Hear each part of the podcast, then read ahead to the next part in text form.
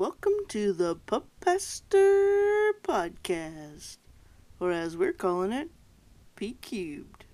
Yep, it's nerdy. I'm your host, Gail Tabor, and I'm glad you've joined us.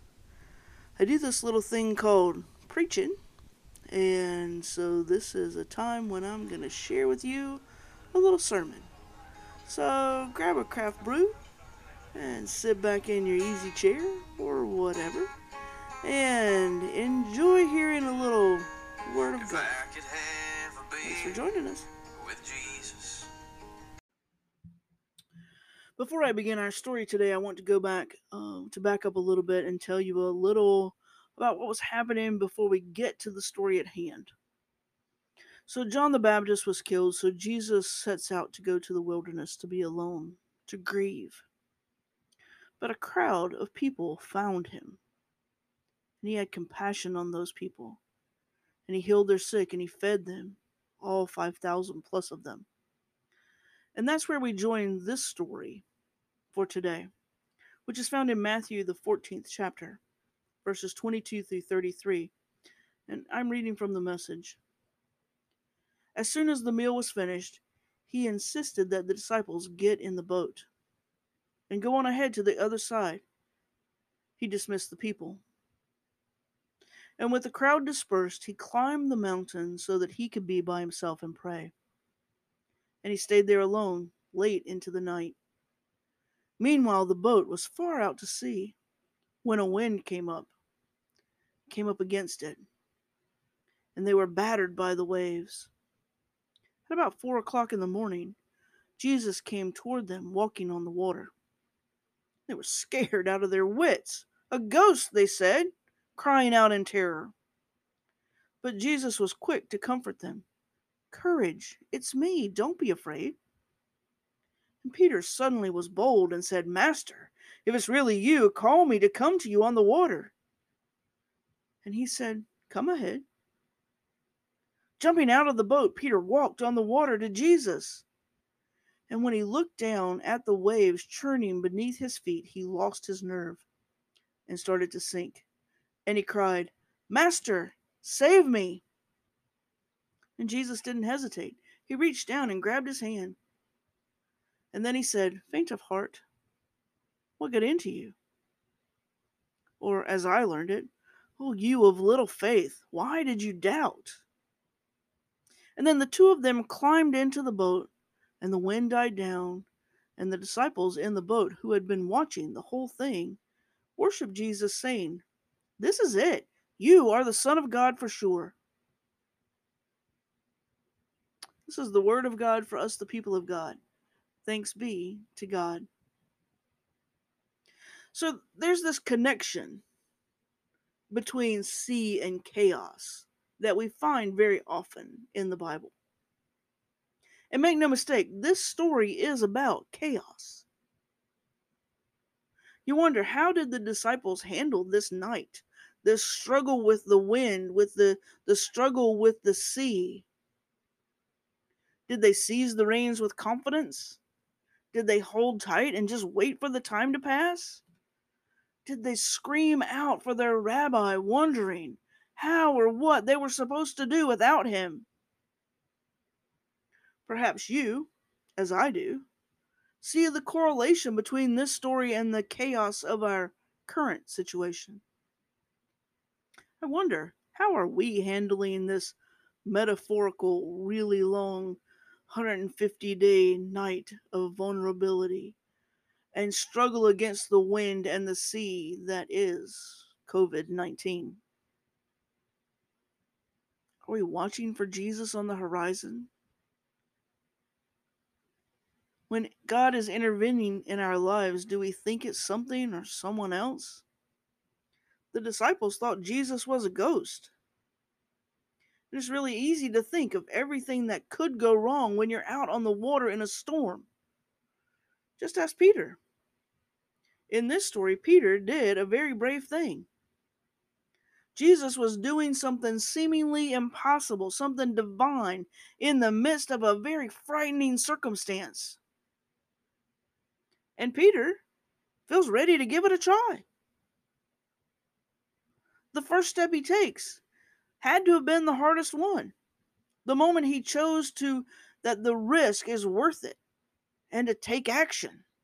The moment he steps from the pack who are afraid and stay in the boat, in the shelter. The moment he moves from making all of his decisions based on what he has learned, and what he's learned will keep him safe in the world, and he decides to put his body on the line for something else, something bigger, to walk on the water. Even getting to this moment had courage. The courage that was needed to do that was no small feat. He has to unlearn things. He had to be transformed. He had to be lured toward a different way of life in his travels with Jesus that made him ready for this spectacular move to hop out of the boat.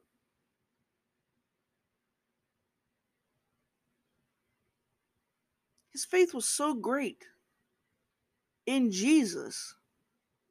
His faith is so great that Jesus has him. That he calls out to Jesus and says, Master, let me do it too. And for his trouble, he gets scolded. Scolded for having little faith. I don't know about you, but I've heard this sermon preached over and over and over again through my years. It usually goes something like this Did Jesus even want Peter to get out of the boat? And was this reprimand really about Peter's lack of faith? Really? Because he couldn't walk on water? Most of the time, what we hear in this sermon text has to do with a tagline of keep your eye on Jesus. Now, don't get me wrong, keeping your eye on Jesus is always a good idea. Keeping your eye on what is important and not being distracted by those things around you. And yes, that is exactly what happened to Peter. He had his eye on Jesus, the important thing, and then he looked down at the water and he started to doubt. He started to have fear. He started to wonder, am I really even doing this? And all of a sudden, guess what? He wasn't doing it anymore. Boy, doesn't that feel like us? We're doing things. We're doing great things then all of a sudden we start to notice that there's a storm raging around us. And just when we notice that there's a storm raging around us, we are engulfed in the storm. But what I want you to focus on today, what I want us to really look at is the scolding, the reprimand. Warren Carter notes that Jesus' words, You of little faith, is used a few times in Matthew. And it indicates not the absence of any faith, but of little faith. And that the faith must grow stronger and not be swamped or paralyzed by or apparently uh, over by apparently overwhelming circumstances.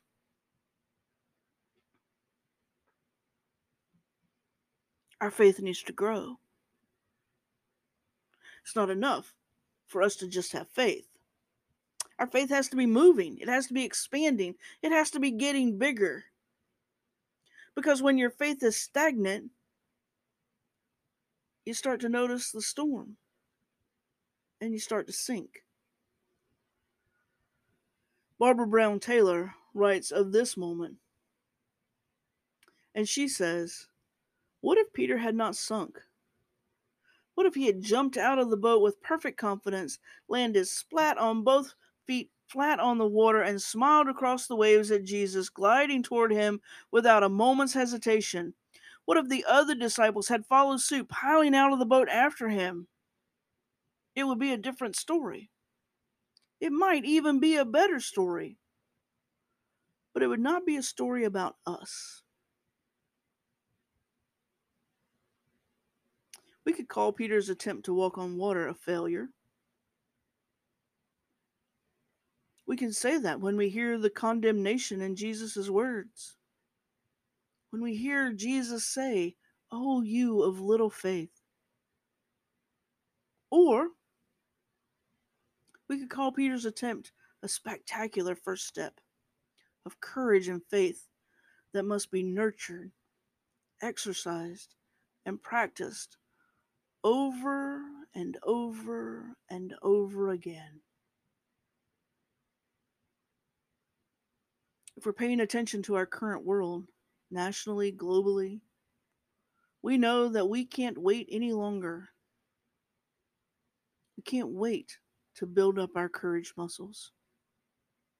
We are called to shine light and love to all of those we meet.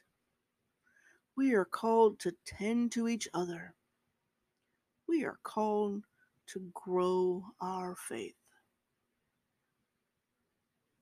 to love deeper, to serve, to serve more, to act in this counterculturally way, and to love each other as ourselves.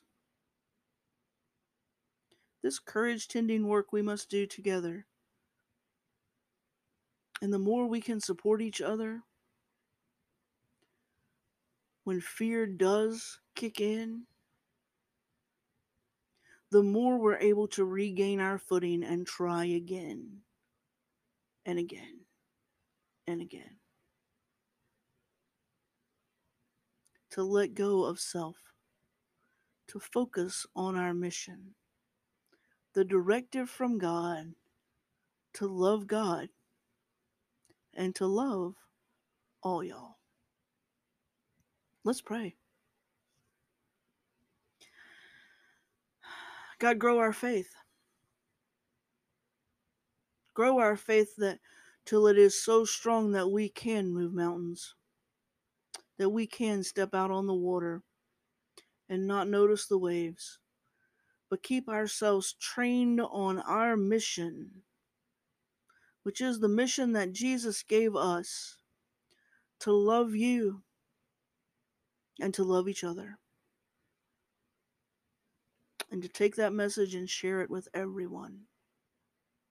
Grow our faith, God. Grow our faith. That our little faith would become so mighty that we are unstoppable. Amen.